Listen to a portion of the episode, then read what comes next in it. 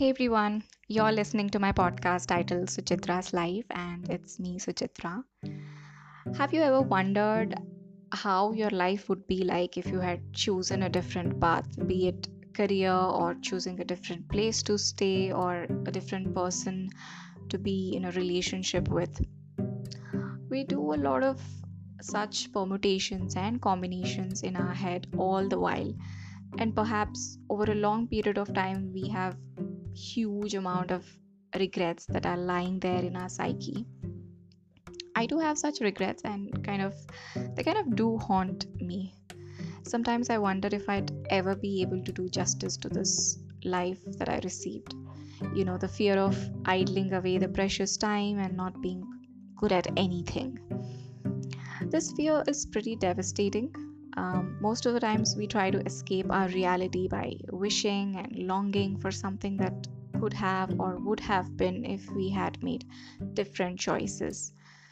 I'll be turning 28 this august. Like my birthday is on 24th of august and every year around this time i just sit calmly and think about how far i've come and what are my strongest memories that i still hold on to because as life moves on, we tend to forget the little things that have brought us so much of joy.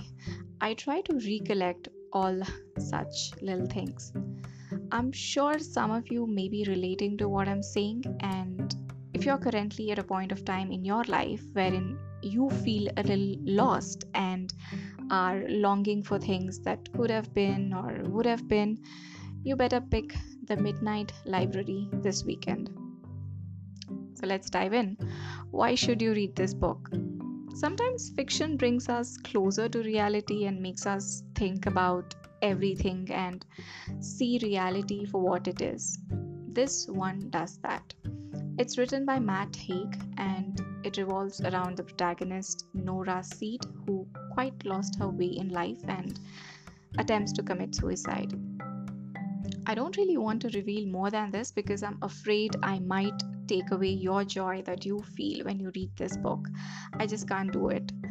But yes, I told you guys the starting point, and there are many people who commit suicide. Some succeed and some don't.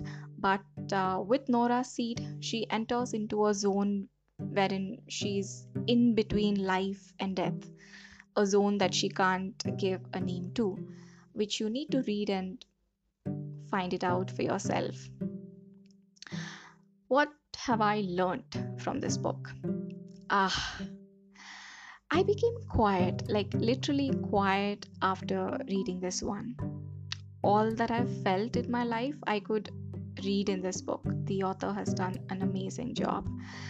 I'm looking at my life differently now. Let me quote a paragraph from this book. She might not have felt everything she had felt in those lives, but she had the capability. She might have missed those particular opportunities that led her to become an Olympic swimmer, or a traveler, or a vineyard owner, or a rock star, or a planet saving glaciologist, or a Cambridge graduate, or a mother, or the million other things. But she was still, in some way, all those people they were all her. She could have been all those amazing things, and that wasn't depressing, as she had once thought. Not at all. It was inspiring. I've literally started to look at life that is happening to me right now differently. You know, I felt a kind of hope, and these days I'm looking forward to each day, trying to live it to my fullest. Next up. Is there any incident that stood out for me in this book? Many, many, many. But one line that keeps coming back to me, which is said by one of the characters in this book, is uh, she says, The only way to learn is to live. I think more than any incident as such, this would be my key takeaway from this. The only way to learn is to live.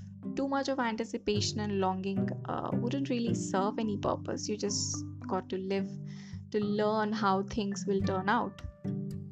Until next time, take care and stay safe. And I truly, truly hope that you guys read this book.